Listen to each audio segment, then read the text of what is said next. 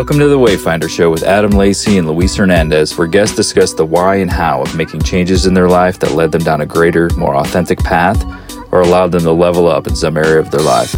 Our goal is to dig deep and provide not only knowledge, but actionable advice to help you get from where you are to where you want to be. Come join us and find the way to your dream life.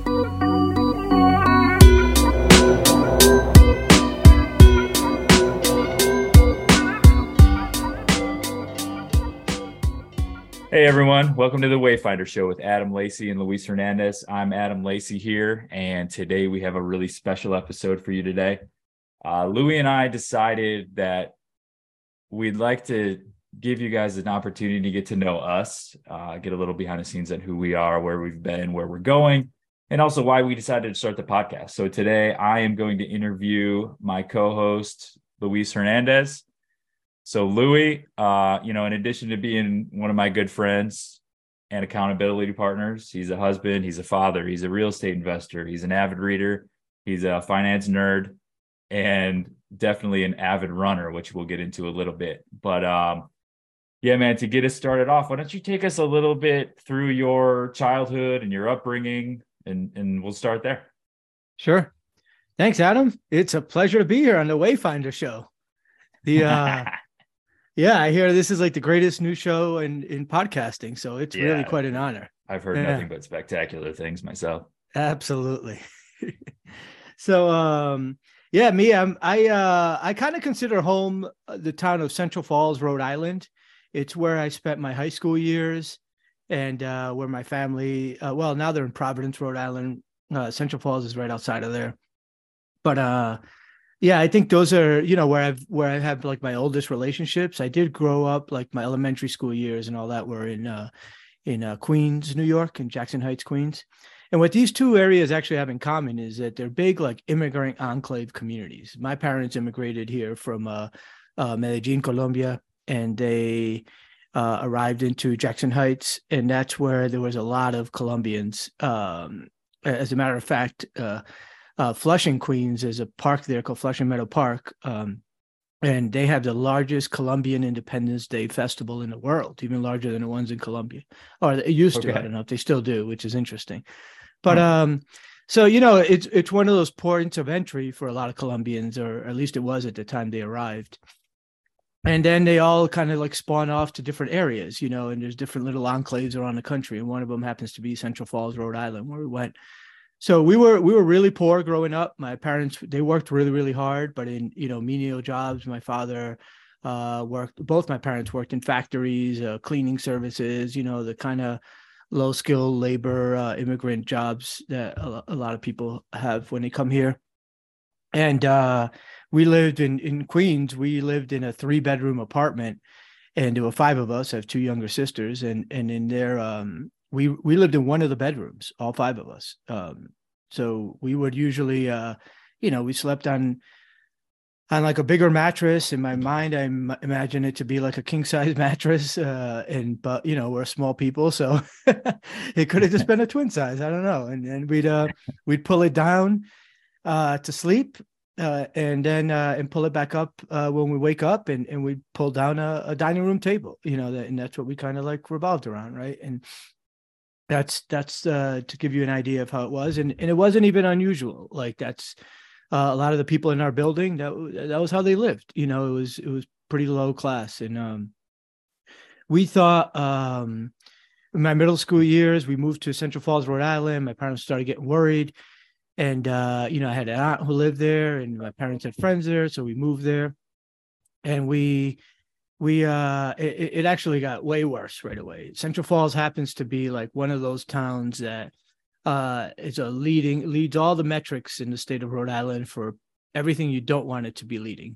Uh teenage pregnancy uh you know income is uh, amongst the lowest violence uh college, high school dropout high school you know people who go to college just about all of those metrics you don't want to be at the top of the list for we were at the top of the list for so um so sure enough, we get there in like week one. Uh, you know, I, I immediately got like jumped by a bunch of kids and you know, it, it uh it just was, you know, the your typical like kind of inner city violent community. It was it was rough. Um but you know, uh, eventually made a lot of friends, learned a lot of like uh, survival skills. You know, especially being a little guy, uh, that kind of defined me. I think later on in life, like uh, I, I quickly learned that like being funny and cracking on people uh if you're good at it you can avoid getting uh you know y- y- your butt kicked. So because oftentimes after school it was like the people who can like crack on somebody the mo- the best you know or say the best jokes uh would not get you know would be kind of popular and not get beat up. So that was one of my defense mechanisms i guess that i built up which i So think did later you fall on into that popular crowd then, would you say, growing up there when you moved there? Yeah, I, I like to think I was pretty I was good friends with everybody. Like there wasn't, you know, we weren't like uh like the type of high school where you see on TV. you know, I mean, we were more like everybody everybody in our high school probably came from a similar background. Like their parents didn't go to college. Uh, you know, there were a few exceptions, of course, but you know, they they, were- they were all going to be first generation all of our parents immigrated from a different country. It was very diverse as to which countries they came for. Central from Central Falls was always, uh, you know, an immigrant community. Like before, uh, you can you can actually tell what the waves were because like the landlords, the people who owned the houses, were the previous generation. So like a lot of Colombians own a lot of buildings in Central Falls now, but uh, when we were growing up, it was a lot of Portuguese a lot of Syrian, Armenian. They owned a lot of the properties there, and so they were our landlords. Uh, and that's kind of what it always was, because it's a big factory town, so it attracted a lot of immigrants to go work in the factories. Because of that, I, I don't know if there was like the really like the cool kid crowd. There was, you know, there was definitely some athletes or all that, but I, I would say more, more there were there were better athletes that didn't play organized sports in our high school than otherwise because we all had to like work right? So like i i never got to play an organized sport in high school. I always had to keep like two or three jobs you know just to help my parents pay rent and and you know get the laundry done and all that. So so really couldn't play sports. Um so it, it's sad because there's a lot of really good talent that comes out of central falls and every once in a while you see some of it uh you know uh shine and, and they'll win. They'll very regularly win like state soccer titles or whatever. We actually won the state chess championship when uh like a few years in a row and we would beat some of those prestigious new england prep schools uh especially the ones in rhode island that are pretty well known and and we would regularly beat them in chess tournaments and everything. Uh as a matter of fact i was a fourth board on one of the state championship teams. So i guess chess you know it's not a team it, not an organized sport but you know i would get in detention a lot and we would play chess there and so then my my chess the detention teacher was also the uh miss leonard she was our uh you know, it was a way of avoiding detention, just going and playing chess with the team. And, and then before you know it, I was on the team and we'd go and play, which was really fun. So yeah, that was kind of my upbringing. And then uh, for college, I was pretty smart. Luckily, I, I went to I there was a program that would take kids from Central Falls out and they take us to visit different colleges and we'd apply there and all that. And I got into a lot of them and got into a Northeastern, which was in Boston. It's only like 45 minutes away, but it seemed like a whole different world, right? And uh, and they offered me good money. I actually got in on an engineering scholarship, and I went just to get away. I, most of my friends who were going to college, or, or a lot of them would go to the community college to College Path, went to University of Rhode Island. Uh, so I I viewed that as a place to just go party, and I thought I would just continue to get in trouble if I went there. So instead, I went to Northeastern, and uh, that just exposed me to a whole different world. You know, I had a roommate who was from Natick, Mass, and I'm sure he's become very successful. Just a lot of people who who just had a different way of life that I just thought like, wow, this this is not just on TV, and that was pretty neat. That is cool. So, Mm. I- mean, was it difficult to maintain good grades and really get to a point where you could get into Northeastern growing up in an environment that, you know, as you said, wasn't really geared towards that? Yeah, you know, in in high school, it was easy to maintain good grades. I hardly ever even tried. I could get all my work done in school and and get good grades. I'd score well on tests. Um, my goal was always to, you know, not have to take books home because then I would look like a nerd and probably get jumped. So I uh I would get all my work done in school. Sometimes I'd purposely get intention detention or something just to get it done there. but in college it was different, right? So I got in, I had pretty good math SAT scores and did good in the science and math classes. So somehow that helped me get into Northeastern for engineering. But that was that was I, I lost my scholarship actually, and really just a whole different world. I mean, like you know, computers, for example. I, I never had one. I did my uh, I would go to a friend of ours' uh, uh, house who had a, she had a word processor, and we'd go to her house to do our our college essay exams and, and, do them there on the word processor, which is you know kind of like a fancy typewriter that just remembers what you put in. So it's just a step above an, uh, a typewriter, but below a computer. But when we got to college, we had to write all of these uh, like five page essays, which, you know, now I look and uh, back and think like that's nothing, but, you know, you had to get them done on a computer. So I, I really had no idea how to use a computer. Uh, very simple things like sending emails and all that. Uh, you just didn't have that. We had four shared computers in our library, I remember, and you had to sign up for them and what have you. And and oftentimes they shut them down because they break down or whatever, so you couldn't really use them. So you get to college and you have to use them to get everything done quickly, and you know you lose all the papers on the floppy disks and all that. So I I I failed miserably, and I didn't know. I thought I was good at math, and then I took calculus, and I'm like, oh wow, this is not easy.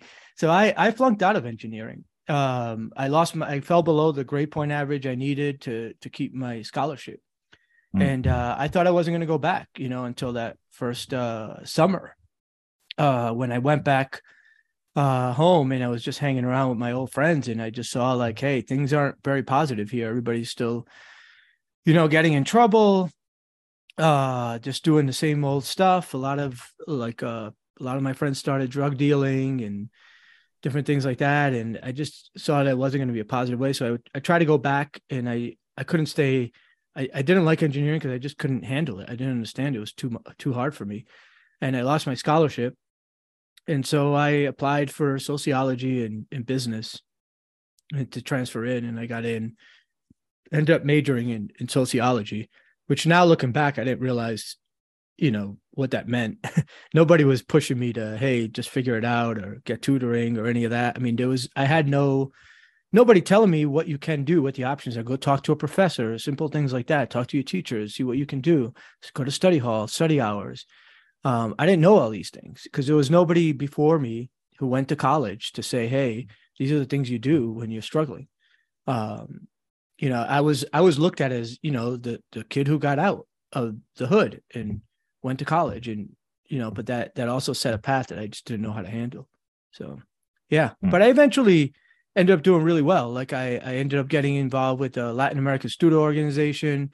It became the largest organization, student organization in in Northeastern. We were a big welcoming crowd of just happy-go-lucky Latinos who it wasn't, you know, invited everybody. It wasn't just Latinos. And there I met my now wife as well and uh, I became president of the organization and got invited to you know a lot of different events and all that. So uh, that I had never had exposure to, and that was just really rewarding and, and, and, felt great, and made a lot of lifelong friends through it, and that helped me get through. That's uh, great. Yeah. So what did you do after college? I went to go work for the Boy Scouts. It was one of my many jobs during the uh, during college. I I taught. Uh, they had a scouting program for kids in the housing projects in Boston where we we, we kind of gave like a I don't want to say a watered down program of scouting, but it was you know a little different and we did just try to get the kids outdoors and take them camping and all that and um and then they offered me uh, in my senior year a job uh, to be the director of that program and so I started early before I graduated with a with a what I call a real job. And um I did that for a few years transferred to Baltimore. That's how I ended up there. You know what other thing that was pretty significant for me in college though was um uh northeastern's a five year school. During the third year they call it the middle year. In my middle year we did um i i got my real estate license and started renting out apartments. Hmm. and that obviously ended up setting the path to define the rest of my life because it, it gave me the first real exposure to real estate and in boston a lot of people use brokers to rent apartments so uh, that's what i did and it was great side money during college because you know a lot of my classmates were my clients. Uh, they'd go rent an apartment and I'd rent it for them. You know, and so I kept that up. Everywhere I moved, I'd I'd transfer my license and get back involved in real estate. Yeah. Did you see that as a career path at the time, or was it just really a way to scrape by with some extra cash? Yeah, I kind of saw it as a way to scrape and buy some extra cash. I thought it was, you know, uh, it seemed like a lot of money to me at the time just to get a half of a month's commission. And uh, yeah, and, and and that's how I saw it. I didn't think it was like a real career, right? Like right. I, I thought you go to college for you know, to become an engineer or sociologist or whatever, and uh, not to be a real estate broker. Yeah, um, the typical corporate salary path. But, yeah. Totally, totally, and, yeah. And real estate investing and entrepreneurship is just kind of this this other thing that a lot of people don't talk about. So that's right. That's right. So getting into that, I mean, you you became a real estate investor and you got heavy into flipping homes in Baltimore. Can we talk a little bit about that? Yeah. Yeah, I'll I'll never forget the first time my wife and I went to Baltimore. We drove, she was my girlfriend at the time. We lived together in Boston and we were looking at jobs in Baltimore. And uh, we drove down there. Um, and mind you, when you live in New England, that's all you know, or the Northeast, like, you know, it's it's like a seven hour drive, but it feels like it's like, you know, a big road trip, right? Anything like that's more than like an hour seems like it's a huge road trip. So we took this huge road trip down for our interviews and everything in Baltimore. And I remember pulling into the inner harbor and we took a, a wrong turn somewhere and it was the middle of the night, right? And uh, but it was a beautiful night. It was like summer, spring season, not too hot, and it was just had that crisp air. And we took a turn somewhere and we ended up in a one of those stereotypical Baltimore neighborhoods that you think of when you think of Baltimore, where it was one of those blocks that it was lots of board ups. Uh, there were people hanging out outside and all that. But uh, really, the board ups is what caught my eye. I was just like, oh my God, look, that house is boarded up. Like, I wonder what that goes for. I just saw that as opportunity. And then I saw another one and another one. It just tons of it. I looked at it with like the brightest eyes. Like, this is the land of opportunity. This is what people come to America for. You can buy, it. you know, I started looking at them, finding that they they sell for like $10,000 or less, you know, and I'm like, oh my God, this is incredible. So that's what what happened. You know, we we we ended up moving there, we got the jobs. I transferred with the Boy Scouts at the time. And uh and I quickly, my wife and I quick we rented at first, but we quickly bought a house there. Our first house was like 90,000 and it was a single family house. It was the first time I ever lived in a single family house in my life. We had a yard, I had to mow a lawn. I had never had to do that in my life and um and i just thought like wow this this is amazing. In reality it was probably like a 1400 foot bungalow from like the 1920s um great neighborhood in in baltimore city. In it's an area called uh, hamilton which is northeast baltimore. But um we bought it for 90 and this was like 2001 and within a year it, it, it was like a $200000 house. It just started exploding there so all of a sudden I had access to all this equity and all this stuff. So I, I got a line of credit. I started bidding on uh, houses, those those vacant properties. One of them, HUD at the time had like an online auction. it had like 80 properties up. And I remember I wanted to see them all. And I, I didn't know how to do that. I thought I could, you know, get in. They said, uh, no, you have to go with a HUD certified, whatever, uh, broker. So I just started calling them and I'm like, I want to go. None of them want to go show you $10,000 houses that are boarded up. Right. So I found one guy that, that would, who later on became a really good friend of mine. And he showed me like two or three, and then he gave me like access code to, to go see them all. And I did. I, I probably looked at 60 of those 80 all in one weekend. And I bid on probably 10 of them, like really low, thinking I'm never going to get any there's no way. This is too low. So I got, I ended up getting two. I won the auction and I had to come up with, uh, I think I had to put like a thousand dollars deposit and I didn't really have it. Oh, so another thing that was happening is I was in, I went uh, going back to school. I was in law school at the time. I ended up leaving the Boy Scouts, working for the city of Baltimore. I was the Hispanic liaison to the health commissioner. So I've done a lot of different things. So I, I had a little more time because it was a government job. Hate to say it. So this is the stuff I was doing to keep me from being busy.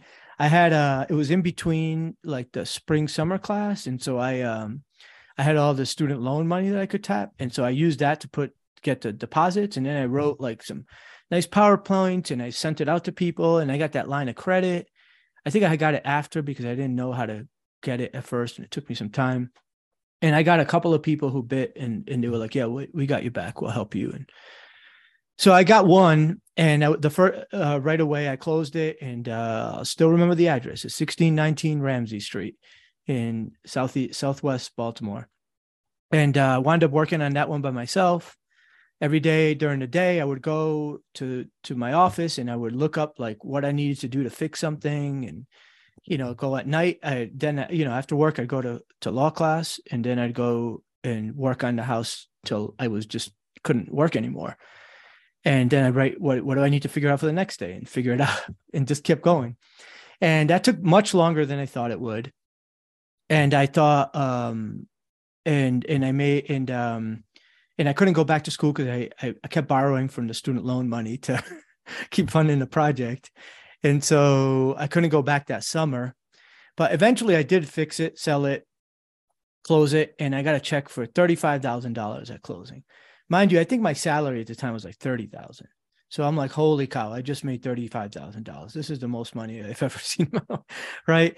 And uh, so then I go with the next one. Remember, I told you I had two. I did find the money to close the other one with some investors and what have you. And then I got I used the money I had from that first one to get a crew, and that crew got it done like in a month. And we mm-hmm. made not much less than thirty five thousand. It was it was like twenty something. And I remember thinking, oh my god, I just need to do more of this. So then I got really good at finding, and I just would find a whole bunch of vacant, boarded up properties. Nothing was too scary for me. Actually, the the worse, the better. I, I just got a real high off of getting these abandoned, boarded up places. I really, really enjoyed that.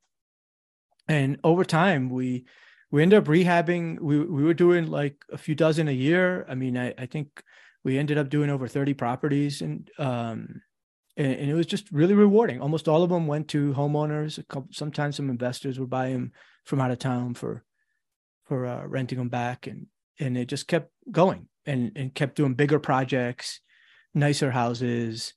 Uh, got into small commercial. Like we bought a bar that got shut down from the city because it was serving underage minors, and got that bar and built it into you know had some nice restaurants in there and offices and yoga studio and different things. It was I, would like to think think it was pretty transformative you know? Very nice. And what year was this? All this was from about 2002 till about 2009 okay but, yeah. So as you know so in this, there is the scary 2008 2009 era. Yeah so 2008 is really where everything started to go down. You could see it start to turn in 2007, but I didn't understand. I thought things would be okay. Mm-hmm. One of the one of the lessons I've learned is when you start off and everything you do works. Like I made a million mistakes, Adam, and um, I, you know, I remember all my initial uh, budgets and everything, timelines, everything got thrown off, and I'm like, but you just keep going, right? And and then no matter what, I still made money, oftentimes more than I expected to make. And um, and it's because I didn't realize like I was on a rising tide, right? I was just riding a rising tide forever. And so at first I thought like, oh man, I just got lucky. I got to be really careful, right? But when you've done this 20, 30, 40 times, then you start to think it's you. It just feeds your ego. And you're just like, oh shit, like I I am I'm brilliant. I'm a genius. I can nothing can go wrong. Give me the hardest thing around and I'll do it. It doesn't matter. Until you know you get like Mike Tyson says, you know, everybody's got a plan until you get punched in the face. And and that's what happened with the 08 crisis. I get punched in the face. And I had all these properties. I think we were at like 11 properties.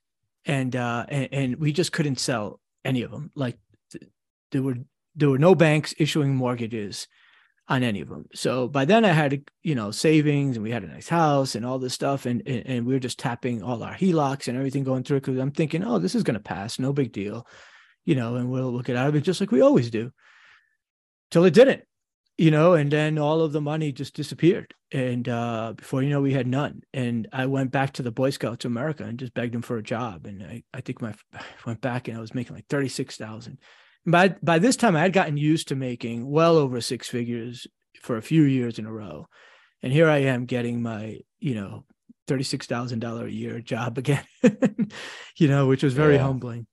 But I I did it because I did it because I was trying to save our house. Um, you know, at that time there was a program called HARP which you know if you got if you could show you have steady income and you could make like three payments in a row that you'd get to save your house and it'd help you refinance. Mm-hmm. However, we did that and my wife went back to work as well and uh and and somehow we still didn't get to keep the house. Um they just said we weren't making enough to keep our house. So we obviously bought bigger than we should have. Did you have kids so, at this time yet? Yeah, yeah, we had um that time a 1-year-old and and a 3-year-old.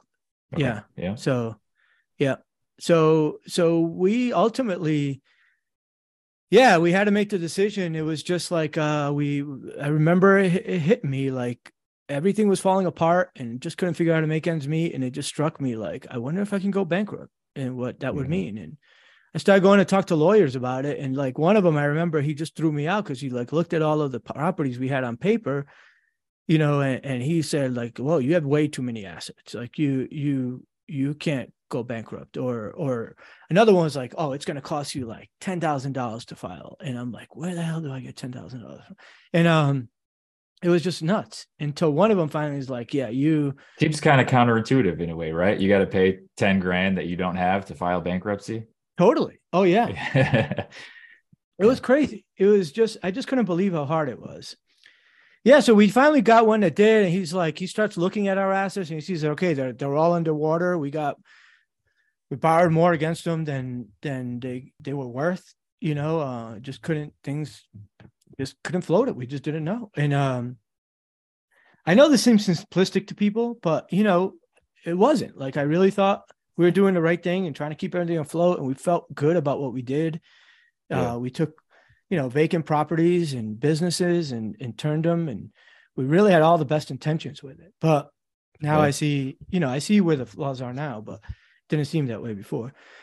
And so, anyway, so we filed, and the bank still wouldn't take our houses, uh, none of the properties. we mailed the keys and everything. We weren't liable for them, but they just wouldn't take them. So, but I, you know, I didn't know. I sometimes I, I try to get them rented, all different things, and you know, nothing worked. And finally, we were like, "Hey, let's just, you know, nothing's working here. It feels like a dark cloud." And we just decided to start. My wife couldn't get a job anywhere else. I was promotable at the Boy Scouts, but I couldn't. You know, I wanted to see where she would go. She she had a better job than me. She was like an admissions director for Johns Hopkins University. So we just started looking outside of Baltimore. And then we were like, let's just see, let's apply all over the country. And she started getting jobs all over. And we came to Colorado. And I remember we went on a, a like one night we they put us up in a hotel in Boulder. She had two interviews. I had two interviews and um and it was our first time away. Her mother came and took care of our kids for five days during that time. It was our and we just and we were here. It was like January, and and we were like, wow, even if we don't get these jobs, let's let's just come to Colorado. we just fell in love with it. We're like, we got nothing to lose. You know, we can't. We don't have the property. I mean, we have them, but we can't really. You know, they're not really. They're for, they're going to be foreclosed at some point. All this so we did it. We we got the jobs, luckily, and we came out, and, and then we started a new life in Colorado. You know. Yeah. So that's great. I mean, you just kind of took us through a lot of the technical milestones that happened, but mentally, emotionally, where are you at? I can't I can't imagine. You know, kind of where you came from to get to a point where you're making well into the six figures as an entrepreneur you've left your job, you're flipping houses, you're doing good in the community, and then you get punched in the mouth. And I mean, where were you at? Were there some pretty dark days, or was it more just like, hey, I'm rolling with the punches, this is what I'm gonna do, and, and you just kind of kept chugging on? Yeah, I, I think a little bit of both, right? I was definitely, I think about myself now in that time, and I was definitely darker. You know, I was way more pessimistic and negative, and I just thought like I couldn't see solutions to any problem, right? What, what's the saying? I think there, there's not a, a uh, a solution I can't find a problem to at the time. Yeah. And um, I think, yeah, it was hard. I mean, I drank a lot. Uh, I was never abusive or anything like that. I think I was a very involved dad. Uh, but I, now I look at it, I'm like, I, I mean, I don't drink, I rarely drink at all anymore. So I, I think um, it, it feels like it was a lot now. I was generally fairly unhappy. I mean, I had a one year old and a three year old, right? So I think my my one year old had just turned two when we came here. I, I just remember I, I don't know where I would have been if it wasn't for for having kids. I, I don't know what I would have been doing. I don't think I was suicidal or anything, but I would have definitely been doing mm-hmm. stupid things, you know, and they were what kept me trying. And yeah, I also knew okay. I knew I made a lot of mistakes, but I didn't know what they were. And I also knew that the world had gone through this crazy time. And a lot of people recognized it and did really, really well from it. And I was just blown away by that. Like, how did people actually make money and lots of money during this time? How did they recognize that? And so I really spent that. That's what eventually I applied to business school and uh and got an MBA and I thought it was uh, you know in hindsight I probably should have just gone back and studied like macroeconomics which is what I'm more of a student of I believe because I think if you could have seen those macroeconomic factors coming uh, I, I would have made much different decisions. I just didn't understand the world at, at such a high level, right? And then all the soft skills. I, one of the things I started doing was running. Running is a big part of my life. It's uh, I, you know, I had a friend in in college, one of my best friends and roommates. He he's he's that friend uh, he's going to listen to this, I'm sure, and and he's I don't know how he's going to react to this, but uh, he's he's a great guy. But you know, he's that friend who's like really unathletic, kind of clumsy, and uh, we all joked around him with that. And, and, I hadn't seen him in many years. And this is when we still lived in Baltimore, and we are in the middle of all our stuff going down. And I went and took a trip to Rhode Island. On the way back, stopped in New York. He lived in Rego Park, Queens, and we went to visit him. And I hadn't seen him in years, and he was telling me how he was going to run a marathon. And I'm like, nah, man, you come on. like I still laugh about it to this day, like thinking like of all people, he's gonna run a marathon. And I'm like, but I had never met anybody who'd run one. And I, I was just like, how does that work? Like, how do you train for one? How do you do this? So he gave me this book called The Non-Runners Marathon Training. Well, he didn't give it to me. He said he was following. It was a journal. It was a turns out it was this college class. I think it was like two professors out of University of Idaho or something who taught it as a class. And the the the course is you going through the training basically, and at the end you got to run a marathon to pass. So I was reading, I read like half the book sitting there, and I'm like, wow, this is amazing. I want to do this. And I had always been a high, like I I always set big goals for myself, and I like to plan for them and like you know reverse engineer it, and that that kind of provided all of that. And I'm like, you know what, I'm to run a marathon.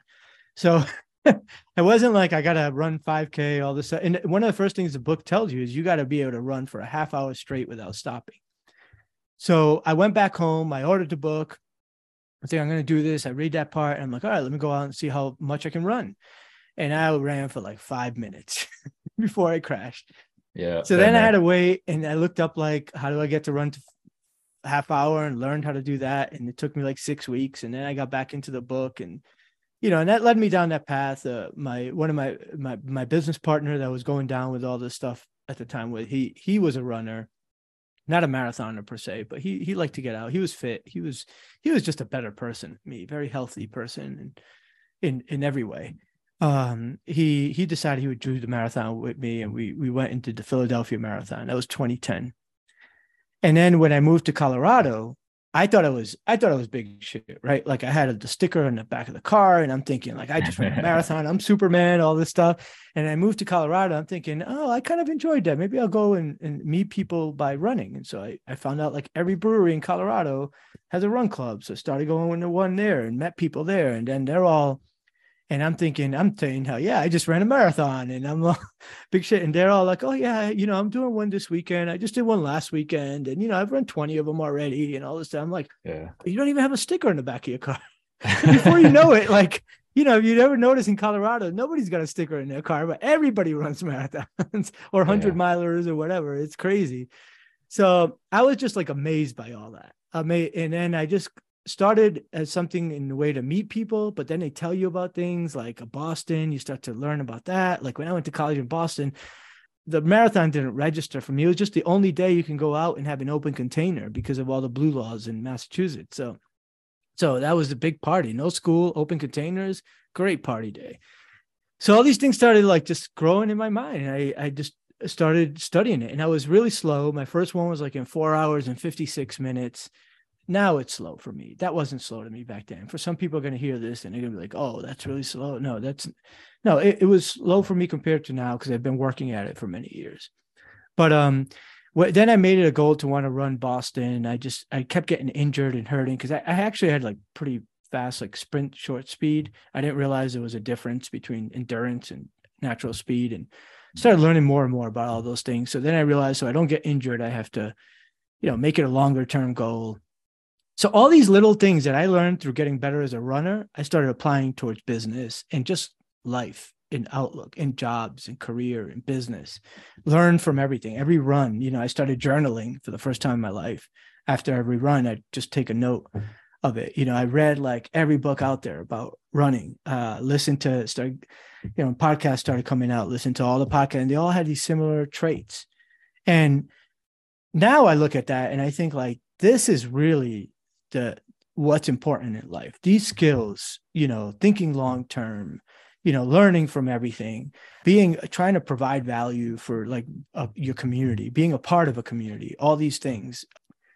And it's it's kind of what got me back into real estate eventually actually. Um, I, I tried the corporate thing after business school thinking that was great and and i thought you know i really just need to apply all the lessons i've learned uh, from real estate and just keep getting better at it you know and, and and that all translates again from running yeah that that's how i got through it basically. Uh, uh, and of course, my family support. I'm very lucky. My wife never, God, my wife is gorgeous, brilliant. Uh, I mean, really smart, ambitious, successful. She's a much better entrepreneur than I am. And, and I don't know what the hell she ever did with me during those times, but just the fact that she put up with me is like, uh, uh, it helps a lot. Like, and how I am so grateful for it. And I just wasn't even recognizing that during those dark times. Yeah. No, it's completely understandable. And now you know, you just got done running a marathon pretty darn close to three minutes last weekend. Uh, you've run, you're running marathons all over the world. Because can you kind of tell us your next uh, steps or goals or what you're shooting for in the running world? Yeah, I'm really trying to break the three hour marathon now. I uh I've had um I've gotten close. I got a I got a my closest is three hours and four minutes so yeah, so I, I'd like to do it before I turn 50. I'm 47 now. I'm not like uh, married to the goal. Honestly, I really, really enjoy the process of going for it, and I still learn every day from every run.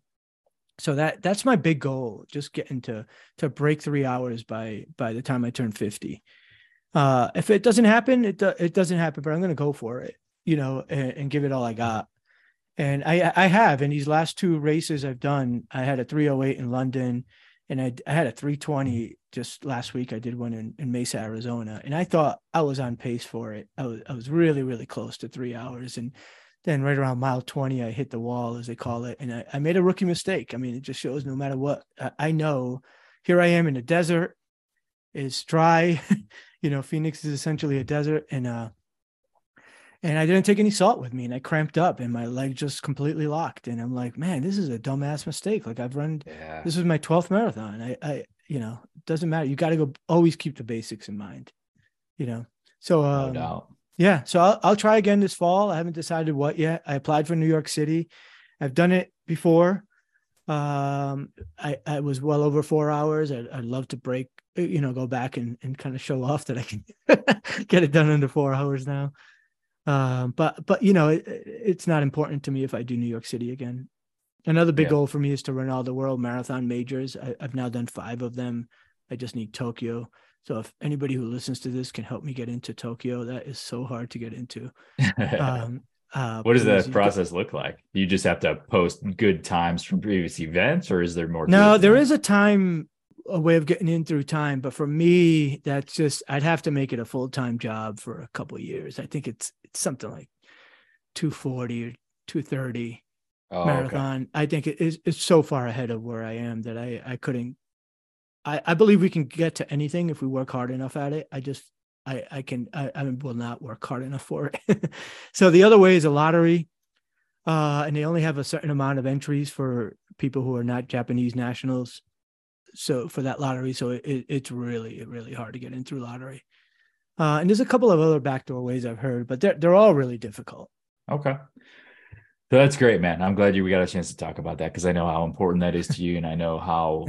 I think you credit that a lot of your running to how much success you've had in other areas of your life, and like you talked about, learning patience and long-termism and and just being able to put in the habit day after day to, to achieve your goal. I mean, uh, running played into that a lot for you. So that's good. Um, so speaking of other things, business and whatnot, what are you up to these days? Yeah, I mean, uh, we have uh, started a little brokerage um, about a year ago now. It's called the Pioneer Group Realty here in Denver, mm-hmm. Colorado. We have a, a small residential team. There are now soon to be four of us uh, residential agents serving the Denver metro area. And then uh, my partner in that, he, um, I, I actually was brokering under his company, but I carried the license for a while because he owns a large property management company here in, in Denver, and they manage like large apartment communities uh, in the LIHTC space, uh, which is low income housing tax credits. Those are those two, 300 mm-hmm. unit buildings that uh, people build for tax credits, that developers build for tax credits. Um, and he he's probably the largest property manager in Denver for that. And and once he got his managing broker's level license, and I, I spun off the brokerage from there. And the great thing is we're we're doing a lot of great things together. They're pretty unique. We get to work with you know some of his clients who are developers and helping them find uh, like land to develop buildings in, and and some of these are turning into you know house uh, communities that will will be selling in the coming years, which is really fun. So I'm enjoying just learning about commercial and land development and all that. And then we get to sell new homes as well. Other than that, we really into this, uh, you know, growing this, the the Wayfinder show. I think uh, it's a great, uh, I mean, something I've always thought about. I've really enjoyed getting to know you, Adam, and and and working with you. And you're you're a man of action, and you know you take it. And I I'd like to think of myself that way too. And I think we helped our like to think that we helped each other get this started because I, I know you you wanted to do this too. Hell yeah! So other than you finding an amazing partner for this podcast, yeah, yeah. Why, well, why the podcast though? Like why why do you want to do it, and what's the goal with it? Yeah, I, I know we might have a little bit uh, different but similar goals on this. Mine is really it's two two things. One is I want to. I am fascinated by. I, I love people first of all. I think I'm a people person. I love love people, and I love to hear their stories. I love to hear about their hardships, how they overcome them, how they have you know really succeeded. I, I love working with with really successful people and uh, how they how how they built their success.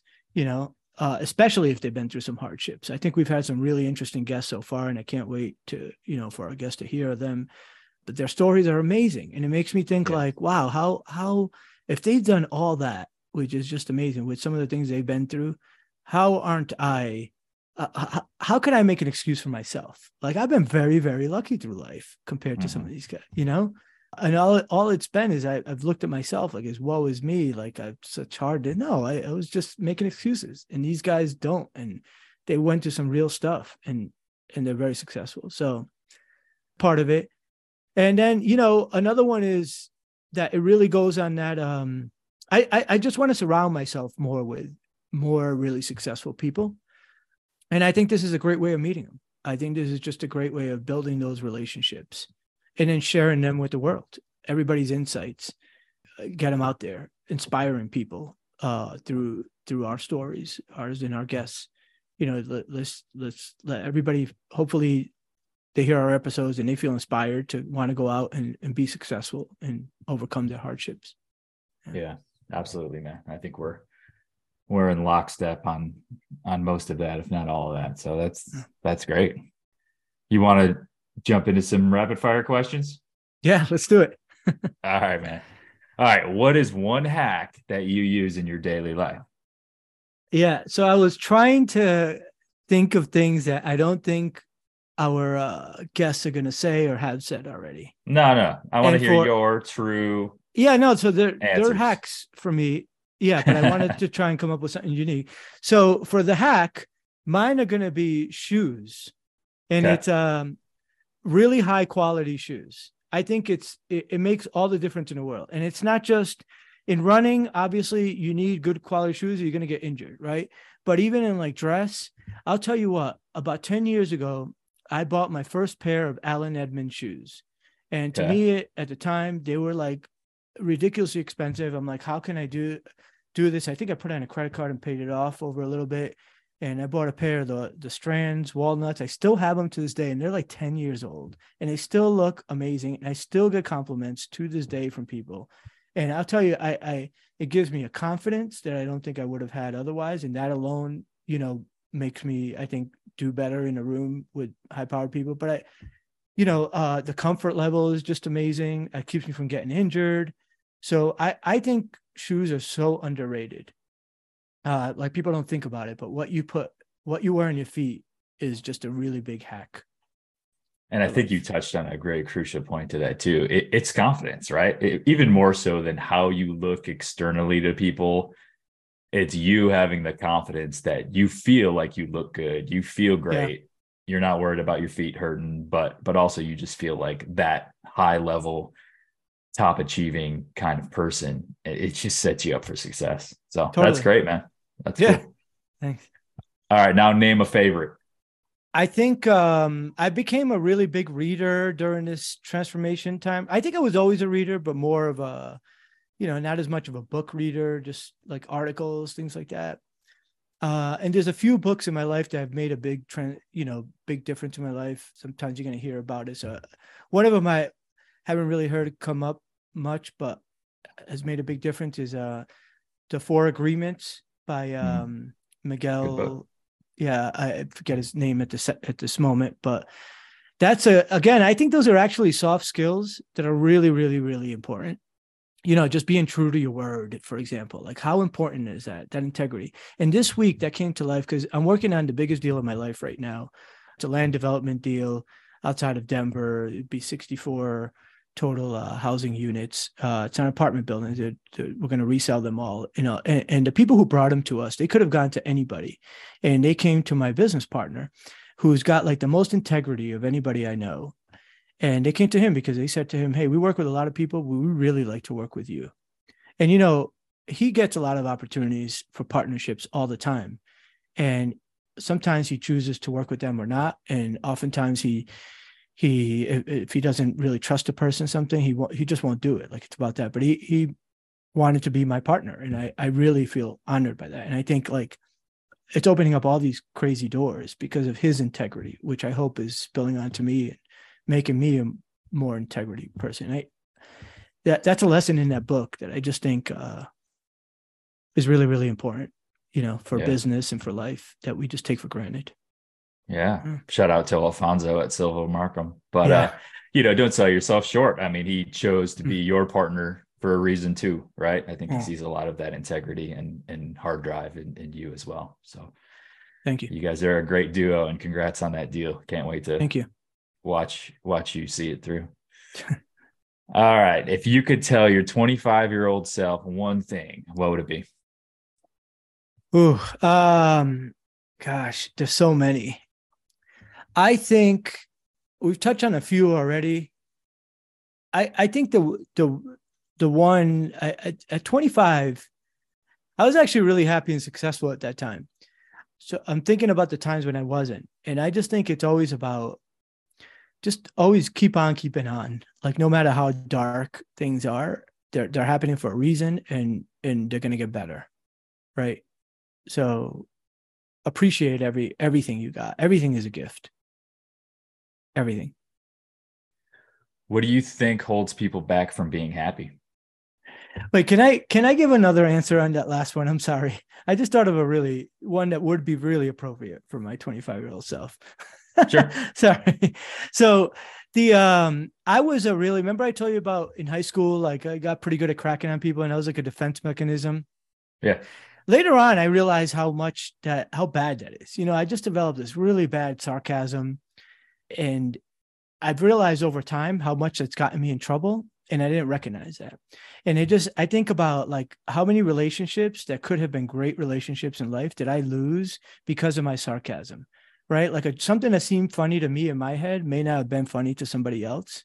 And Yeah. they're no longer my friend. And I know there's a couple people who are coming to mind right now. Like I said a joke about them and somebody that was like their relative or they cared about what uh, heard it and they're no longer my friend or even that same person, I might have said something, and I I really didn't mean it, and uh and and I I really wanted to be um, just funny, which is stupid, and it cost me some really really good relationships. I think Hmm. of people I would have loved to still be friends with now that I out.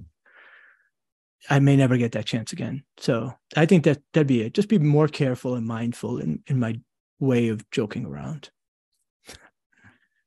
Now, what do you think holds people back from being happy?